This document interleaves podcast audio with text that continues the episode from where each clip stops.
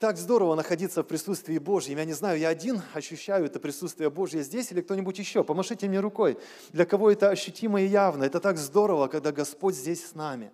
Мир Божий приходит в сердце, радость наполняет. Бог не сказка, Бог не иллюзия, Он реальность, Он живой. И Он ожидает, чтобы мы выражали Ему свое благоговение. Вы знаете, я хочу именно об этом сегодня говорить. Кто-то подумал какое-то слово новенькое, что-то неизвестное, незнакомое. И на самом деле я обратил внимание, что не так много мы слышим, наверное, об этом слове благоговение. Ну вот, например, написано, верою Ной, получив откровение о том, что еще не было видимо, благоговея приготовил ковчег для спасения дома своего. Что вам бросается в глаза в этом отрывке? Что Ной верою, значит, приготовил что-то. И, возможно, не так э, сильно мы обращаем внимание на то, что он приготовил этот ковчег благоговея. И вот я обратил на это слово свое внимание, и Бог стал просто как-то открывать и расширять это понимание. Я подумал, да, не так... Э, не так как-то много, наверное, мы этому э, уделяем внимание, но это то, что очень ценно, это то, что очень важно, и это то, что Бог ожидает от людей. Благоговение. Я спросил у наших служителей, у братьев и сестер, я спросил, «Э, как вы думаете, вот что для вас, что такое благоговение? И вы знаете, я обнаружил, что все сходятся в одном, что это какое-то особенное отношение – особенные отношения, и они перечисляли, каждый, интересно, свою часть э, высказал, и вот что я увидел. Это отношение к Богу, самое первое. Это отношение к власти, которую Бог поставил, это второе. Это отношение к Божьему Слову, это отношение к Святому Духу, и это отношение к церкви, к людям, к братьям и сестрам. То есть благоговение – это какое-то особенное такое, трепетное отношение. Во-первых, это особенное трепетное отношение к Богу. А потом от того, насколько это отношение есть, оно отображается, отображается в отношениях к людям, в отношениях к власти, в отношениях к церкви, в, в отношении ко всему остальному. Мне так хотелось э, самому, во-первых, понять, вот это качество. И так хотелось, чтобы оно просто пришло в церковь. Благоговение. Благоговение перед Богом. Благоговение перед людьми, которых Бог поставил. Благоговение перед тем делом, которое Бог доверяет нам. Благоговение перед Духом Святым, который написано, дышит где хочет. Он Дух, ты его не видишь, но это Дух Божий, он к чему-то поощряет нас, Он к чему-то мотивирует нас, и Он ожидает, что у нас будет особенное отношение, которое называется благоговение. Я подумал, как бы можно было бы выразить, как бы можно было бы проиллюстрировать вот это трепетное, трепетное отношение к Богу и к людям. Я хочу предложить вам некоторый образ, э, и я надеюсь, что он поможет поможет нам э, увидеть, почувствовать что-то больше.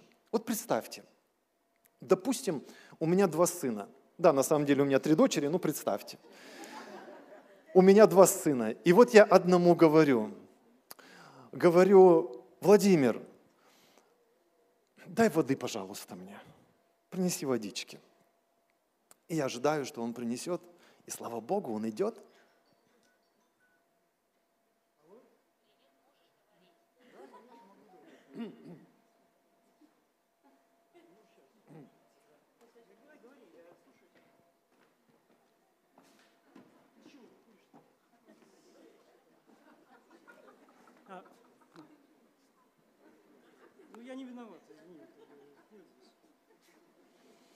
я попрошу другого сына, у меня два сына есть.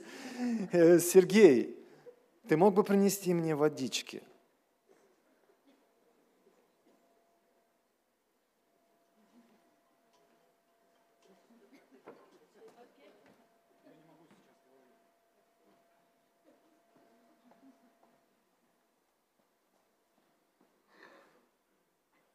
Спасибо, дорогой.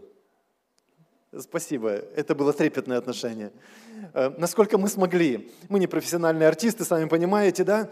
Но э, я просил их, пожалуйста, не занимайте только много времени у проповеди, хорошо? Поэтому они ускорились и в пять раз сделали быстрее все, что нужно. Вот, но я хотел показать, что у нас что-то есть. Бог что-то дал нам. Он дал нам отношения. Он дал нам отношения с самим собою. Он дал нам отношения друг с другом. Он что-то доверил в нашу жизнь, и мы можем как-то относиться к этому. Можем относиться вот так, идя по жизни, расплескивая просто вокруг, относясь как-нибудь к тому, что у нас есть, к делу, которое Он нам доверил, к слову, которое Он нам открывает, к отношениям, которые Он дал нам строить. А можем, как, как Сергей нес эту воду, аккуратно, боясь расплескать, боясь уронить хотя бы капельку, стараясь донести все целостности, стараясь сделать что-то в точности, как Бог э, поручает нам сделать. И вот это отношение, особенное отношение, оно называется в Библии благоговение. Благоговение. Послушайте, как об этом говорит Слово Божье. Я обратил внимание, что 300, более 300 раз э, в Библии э, есть это слово. Оно по-разному там переводится немножко, но суть одна и та же – благоговение. 300 раз. Я посмотрел, как это слово звучит в словаре Стронга. Послушайте. Это слово говорит о благородной или благочестивой стыдливости – которая не позволяет человеку сделать что-либо постыдное. Это слово означает остерегаться, опасаться, бояться, почитать, уважать, быть осторожным, осмотрительным, внимательным. На самом деле очень широкий спектр понятий вот в этом слове. Э, притчи 28.14. Я хочу прочитать вам одно из этих более чем 300 мест – Притчи 28.14. Блажен человек, который всегда пребывает в благоговении, а кто ожесточает сердце свое, тот попадет в беду. Интересно на самом деле, что наши переводчики вот так вот перевели вот эти три слова. Пребывает в благоговении.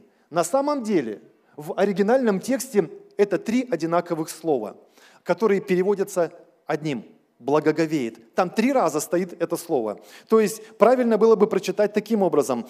Блажен человек, который всегда благоговеет, благоговеет, благоговеет. А кто ожесточает свое сердце, то есть не три раза, два раза благоговел, а на третий раз уже вот ожесточился, что-то не понравилось, начал по-своему как-то поступать написано, тот попадет в беду. Понимаете? Блажен человек, который всегда благоговеет, благоговеет, благоговеет. То есть речь идет о постоянном каком-то отношении, в котором Бог хочет, чтобы мы просто жили. В переводчиков, по всей видимости, не вместилось это, поэтому они просто решили обобщить. Всегда просто находится в благоговении. Интересно очень. Итак, я думаю, что благоговение – это особенное состояние человека, который осознает, что он находится в присутствии великого и всемогущего Бога.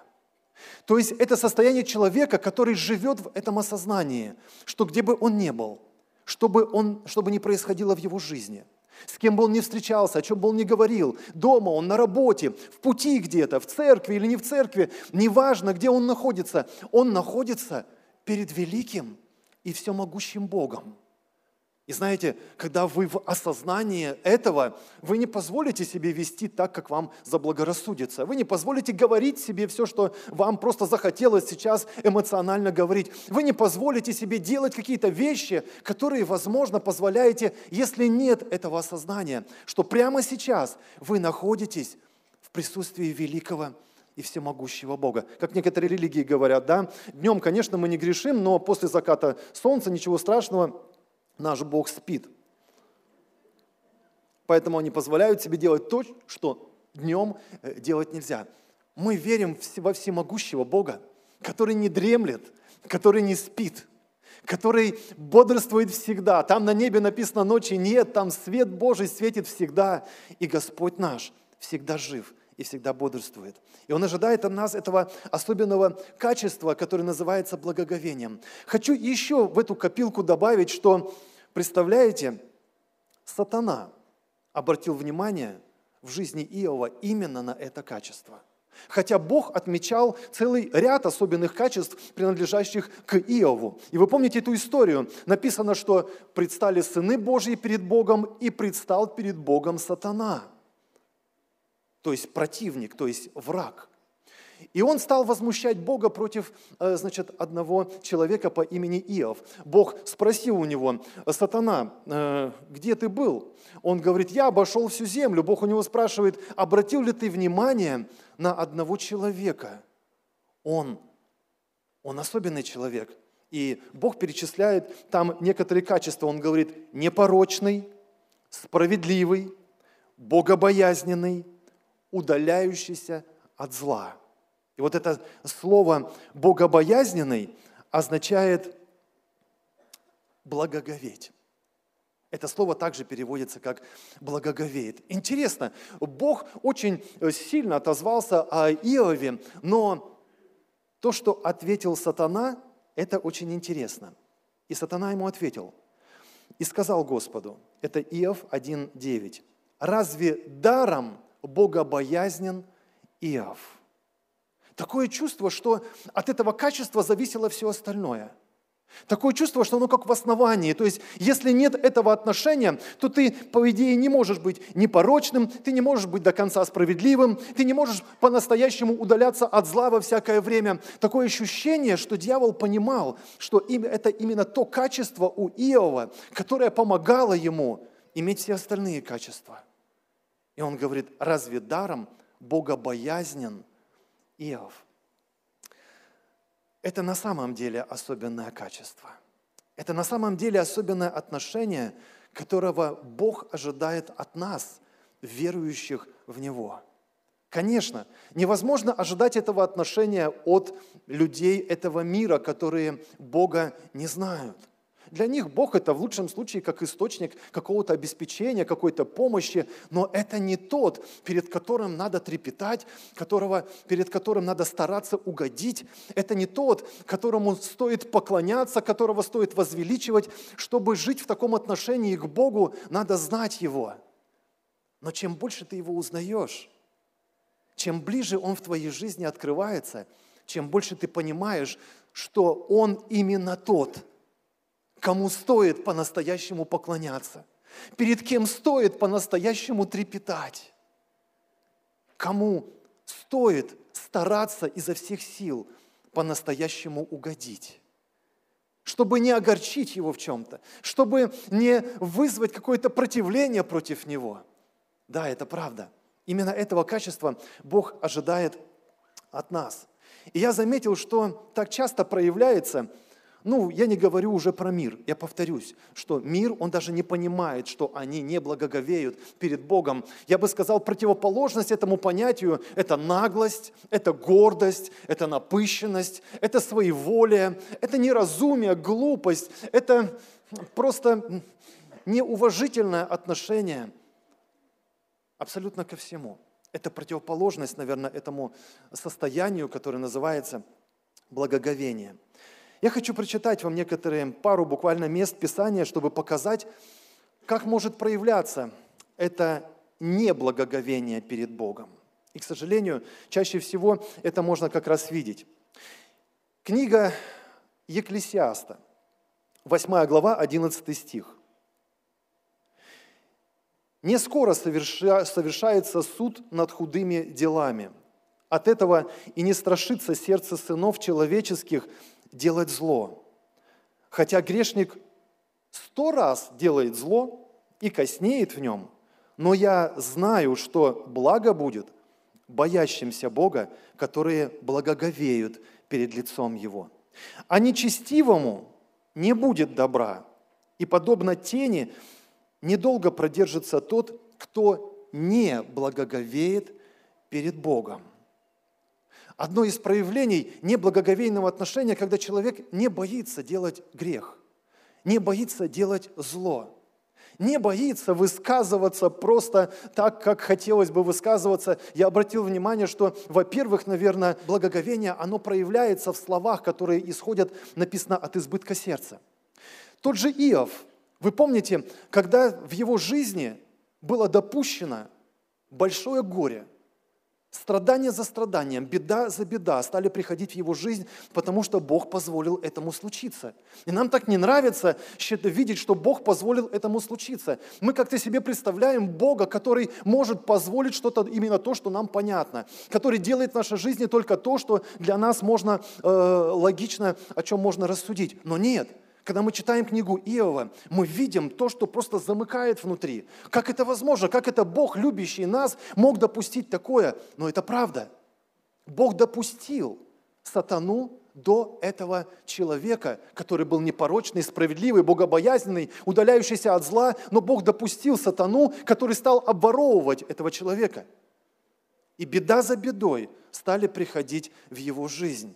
В результате он потерял абсолютно все и даже своих детей. Да, которые были, по всей видимости, нечестивые, они грешили, и Иов все время молился за них, чтобы они были прощены Богом, но они в результате погибли.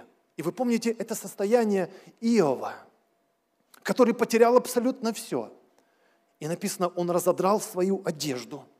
И это означало просто край э, разрушенного состояния. Это просто означало пик страдания, возмущения, непонимания. Он раздирает свою одежду, он посылает, посыпает себя пеплом, тоже как образ этого страдания, беды, шока такого. Поклоняется Богу и говорит, «Нак я вышел из земли, нак и возвращусь, да будет имя Его благословенно». И вы знаете, комментарий Духа Святого, какой там ниже обозначен.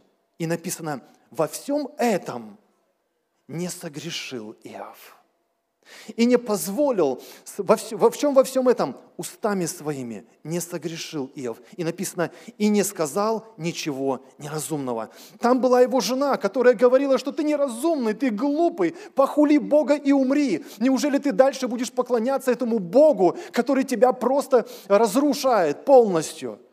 И он сказал ей, ты говоришь, как одна из безумных. Но комментарий Святого Духа, комментарий Святого Духа был именно такой – Иов не сказал ничего неразумного. Самое первое, в чем проявляется наше благоговение или неблагоговение, это наши слова, которые от избытка сердца исходят из нас. Когда обычно мы не понимаем чего-то, что выходит из нас, когда происходит не так, как тебе хочется, когда родители тебя дисциплинируют, или когда Бог тебя, взрослого, начинает дисциплинировать, когда твой руководитель говорит не то, что тебе нравится, когда вокруг окружающие поступают не так, как тебе хотелось бы, что выходит из тебя? Какие слова выходят из тебя? Если ты благоговеешь перед Богом, ты побоишься сказать неразумное, ты побоишься сказать глупое, ты побоишься дать оценку тому, чего не понимаешь, что сейчас происходит. Хотя нам обычно кажется, что мы все понимаем – мы легко можем определить, что хорошее, что плохое. Мы так думаем, что нам легко обозначить, что добро и что зло. И вот эта неразумная жена Иова, она сказала, похули Бога и умри. Неужели ты будешь дальше верен своей непорочности, этому Богу, который так несправедливо с нами поступает? Но Иов сказал совершенно другую логику. Он сказал, я нак вышел из земли, я нак туда и возвращусь. Неужели мы доброе будем принимать от Бога, а злого мы не будем принимать от Бога? Для него Бог был это высший суверенитет. Для него был Бог это тот, который определяет, чему быть в его жизни, а чему не быть. Для него был Бог, которого Иов не должен корректировать. Ты сейчас правильно поступаешь в моей жизни, а теперь ты неправильно поступаешь в моей жизни. Для него был Бог, перед которым он в любое время готов склониться, даже когда ничего не понимает. И там невозможно было чего-то понять по-человечески. Но для него был Бог, перед которым он склонился и сказал, да будет имя Твое благословенно.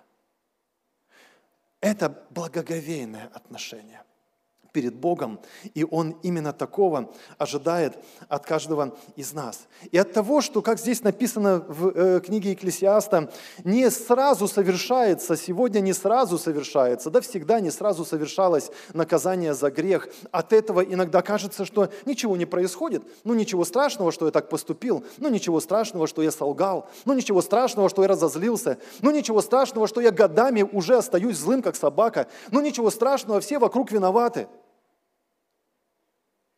и написано от того, что не скоро совершается суд над худыми делами. От этого не страшится сердце сынов человеческих делать зло. От этого человек не торопится прийти в положение благоговейности. Но Экклесиаст говорит, хотя грешник сто раз будет грешить и делать зло, и даже коснеет в нем, то есть костенеет, укореняется в этом зле, и вроде ничего не происходит с ним, вроде все в порядке, но Экклесиаст Премудрый говорит, но я знаю, что благо, настоящее добро будет людям благоговеющим перед Богом. А нечестивому не будет добра, сколько бы он ни коренялся в этом зле. Еще одно место Писания. Малахия 1, 6, 9. Сын чтит отца и раб господина своего.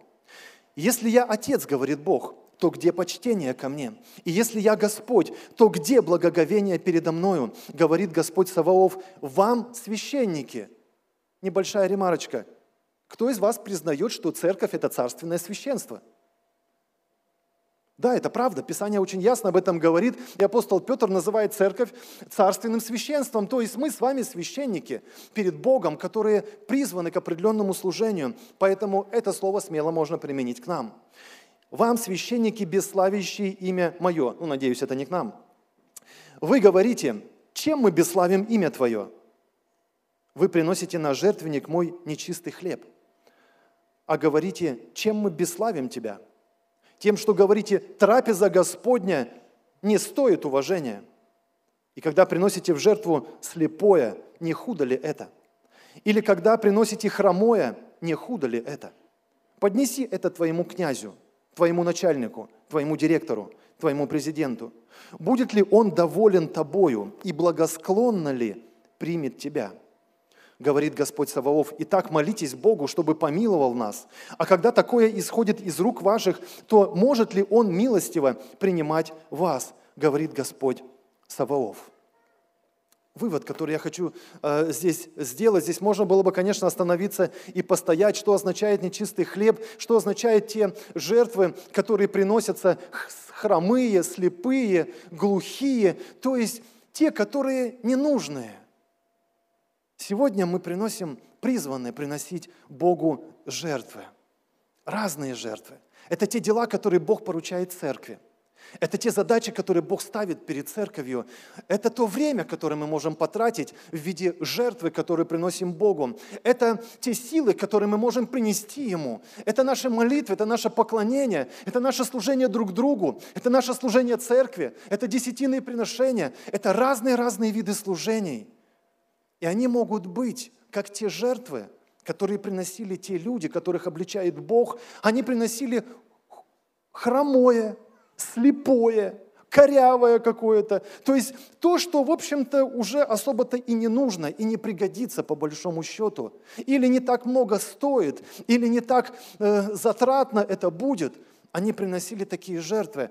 Я думаю, что мы можем этот образ взять для себя – чтобы не быть в числе тех людей, чтобы приносить Богу лучшее, лучшее время, лучшие силы – лучшие наши возможности, лучшие дары, лучшее, что у нас в жизни получается, чтобы служить Богу, благословлять Его имя и не быть в числе тех, которые написано бесславят имя Божье. Оказывается, когда мы нерадиво относимся к служению, мы бесславим имя Божье. То есть нашим отношением мы показываем, насколько Он Бог, реально живой, всемогущий, святой, которому нужно поклоняться и который достоин лучшего.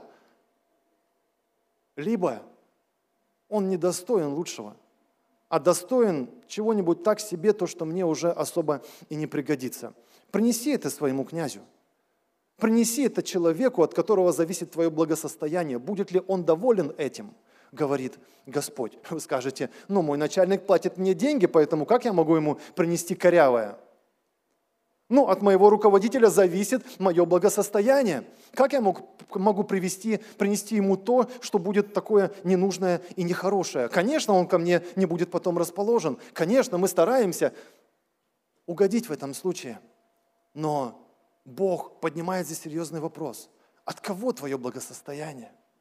От кого ты по-настоящему зависишь? И вот вера в то, от кого ты зависишь, она и выражается в этом отношении. Насколько лучшее ты принесешь Богу? Лучшее время, лучшие возможности свои, лучшие силы свои. Или когда уже все равно, уже все, ни сил, ни желания, ни возможности, ничего нет, но надо что-то для Бога сделать.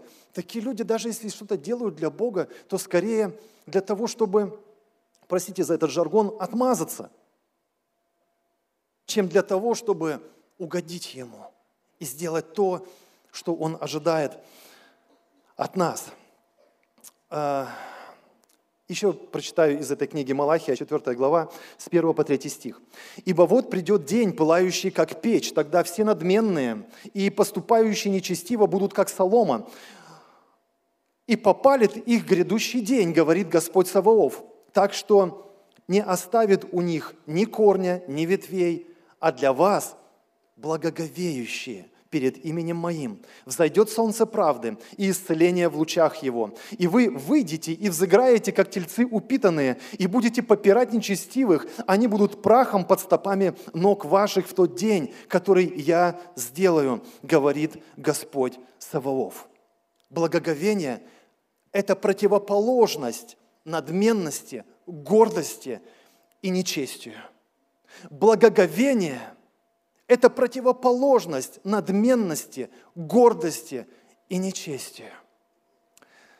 Я хочу показать вам вкратце, как я вижу, Библия показывает путь к благоговению – Возможно, вы обнаружили себя не в том состоянии, в котором хотелось бы. Возможно, вы понимаете, что не всегда получается именно благоговеть перед Богом в словах своих, в поступках своих, в делах, в отношении к служению. Что же делать?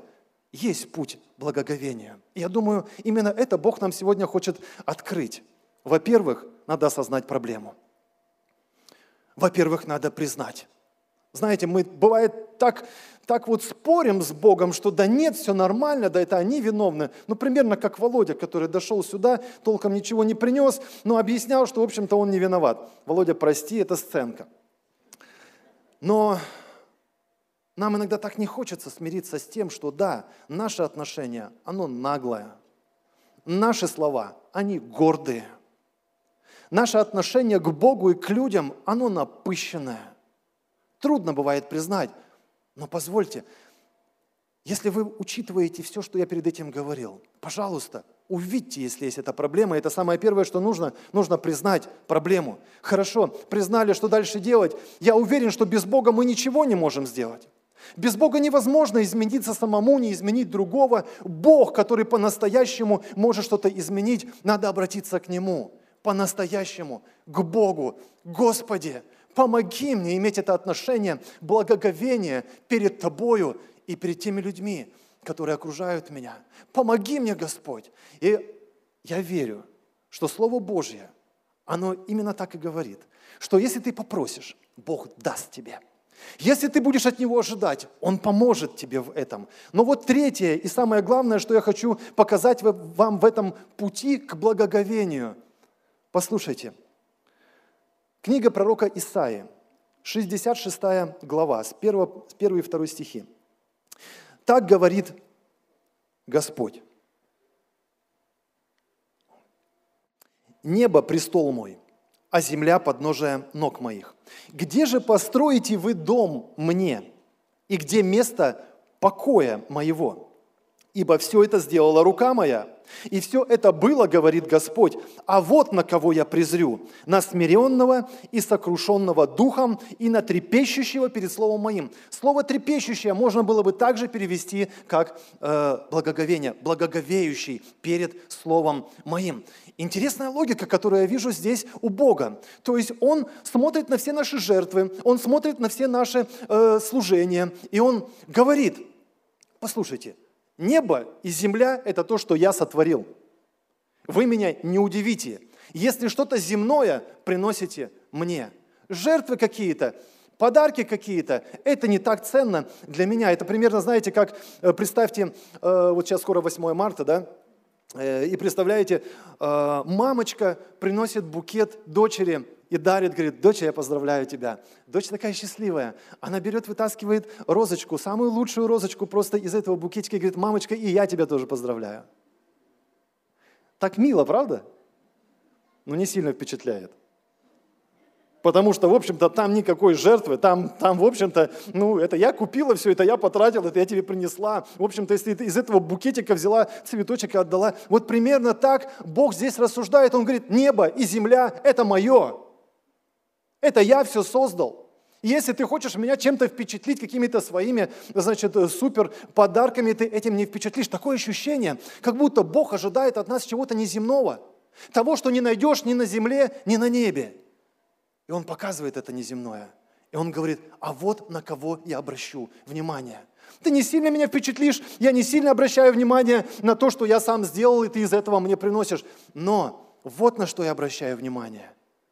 Такое ощущение, что Он хочет, чтобы мы это сотворили. Да, без Него мы не можем делать ничего. Да, конечно, мы должны просить, чтобы Бог помог нам. Послушайте, но здесь я вижу, что инициативу Он ожидает от нас. Он хочет, чтобы мы начали благоговеть, насколько мы можем, насколько нам открыто, чтобы мы приложили свое старание, чтобы благоговеть перед Богом, чтобы относиться к Его Слову, к Его повелению – к Его Духу, к Его служителям, к Его присутствию, к Его делам. Относиться трепетно, относиться осторожно, относиться, боясь расплескать то, что Он доверяет нам. Я вижу, что именно этого Он ожидает от нас. Это не земные качества, это небесные как раз качества. И иногда я слышу возмущение Э, родителей, которые не впечатляются тем отношением, которое им оказывают дети. И они говорят, я все для них, я их поила, кормила, мы их воспитывали, растили, мы для них все, и мы образование им дали там, и все, что нужно было. Почему же такое отношение? У меня один вопрос. Насколько вы научили своих детей благоговению – перед Богом. Потому что я уверен, что от Него приходит все доброе. От Него приходит вот это понимание, что надо почитать отца и мать своих. Если мы не потрудились над тем, чтобы заложить эту ценность, дочь моя, сын мой, все, что связано с Богом, перед этим надо благоговеть. Как мне делился сегодня, не сегодня, на днях делился брат э, своими переживаниями, своим разговором с сыном, и он говорит, он стал зарабатывать большие деньги, он такой молодец у меня, но я всегда ему говорю, сын мой, главное – это Бог. Первое – это Бог. Финансы, возможности, хорошо, все, что получается у тебя, но знай всегда, Бог должен быть на первом месте. Всегда Он должен быть, занимать э, особенное положение в твоей жизни. Бог ожидает, что мы будем благоговеть перед Ним. Он хочет, чтобы мы передали именно эту ценность своим детям. Вы знаете, я был впечатлен не так давно, кстати, э, я размышлял на эту тему уже, э, и вдруг я сидел за столом, просто пил чай, там в перерыве между делами, и вдруг у меня внутри появилось особенное желание позвонить своему отцу, который живет э, за четыре с половиной тысячи километров отсюда. И не было никакой причины, ни праздника, ни еще каких-то дел, какой-то причины, но внутри прям желание, прям думаю, классно было бы его услышать. И первая мысль, «Э, хорошо, чай попью, потом, да, э, потом сделаю. Другая мысль, Бог сейчас что-то ожидает от тебя – Насколько ты благоговейно относишься к тому желанию, которое пришло от Него. Ты же понимаешь, что это не твое. Я оставил все, чем занимался, я пошел в другую комнату, я набрал телефон, и мы с ним поговорили, потрясающе поговорили. Вы знаете, так хорошо поговорили, первую часть разговора он ожидал, типа, что мне надо от него. Что я хочу сказать? Вроде праздника нет, но, наверное, попросить, может быть, еще что-то. Это так логично. Мы связываемся со своими близкими, когда нам что-то надо, когда какой-то вопрос возникает, посоветоваться или еще что-то. Но когда нет никакой причины. И вдруг Дух Божий принес это желание, и мы с ним поговорили, я положил трубку. И такое присутствие Божье было, знаете, такая благодарность Богу, что Он помог мне это сделать. И к своему стыду я обнаружил, а я не помню, чтобы я делал это когда-нибудь вообще. Что имеется в виду? Когда мы на таком большом расстоянии, позвонить, просто поговорить, просто спросить, как дела, просто позаботиться о здоровье, когда нет праздника, когда тебе ничего не надо. Когда праздник, все понятно, надо определенную галочку поставить. Мы, конечно, так не думаем, но по факту это так. Понимаете? Я верю, что когда приходит это благоговейное отношение, трепетное отношение к Богу, когда ты боишься пропустить что-то, то, что Он тебе открывает, к чему Он тебя побуждает – когда ты начинаешь благоговеть перед Богом, тогда у Него получается намного больше в твоей жизни, чем бы ты мог понять и сделать своими силами. Потому что от Него приходит все доброе. Оно приходит не так, как ты себе мог бы это представить, но без этого состояния, без этого отношения невозможно обратить внимание даже на то, что Он поручает тебе, на то, что Он ожидает от тебя. Сегодня есть разные вопросы в церкви, разные дела. Я думаю, что иногда Бог скорбит о том, почему народ Божий не так ревностно их делает. И я думаю, Он предлагает нам это слово. Готов ли ты встать в это положение перед Богом? Готов ли ты взыскать Его, просить Его, а потом начать делать все, что ты можешь, чтобы выразить Ему свое благоговение, свой страх – свой трепет, свое поклонение, свое почтение, свое уважение перед Ним. И от этого так много зависит. Данный аудиоматериал подготовлен и принадлежит местной религиозной организации христиан веры евангельской пятидесятников «Церковь Завета».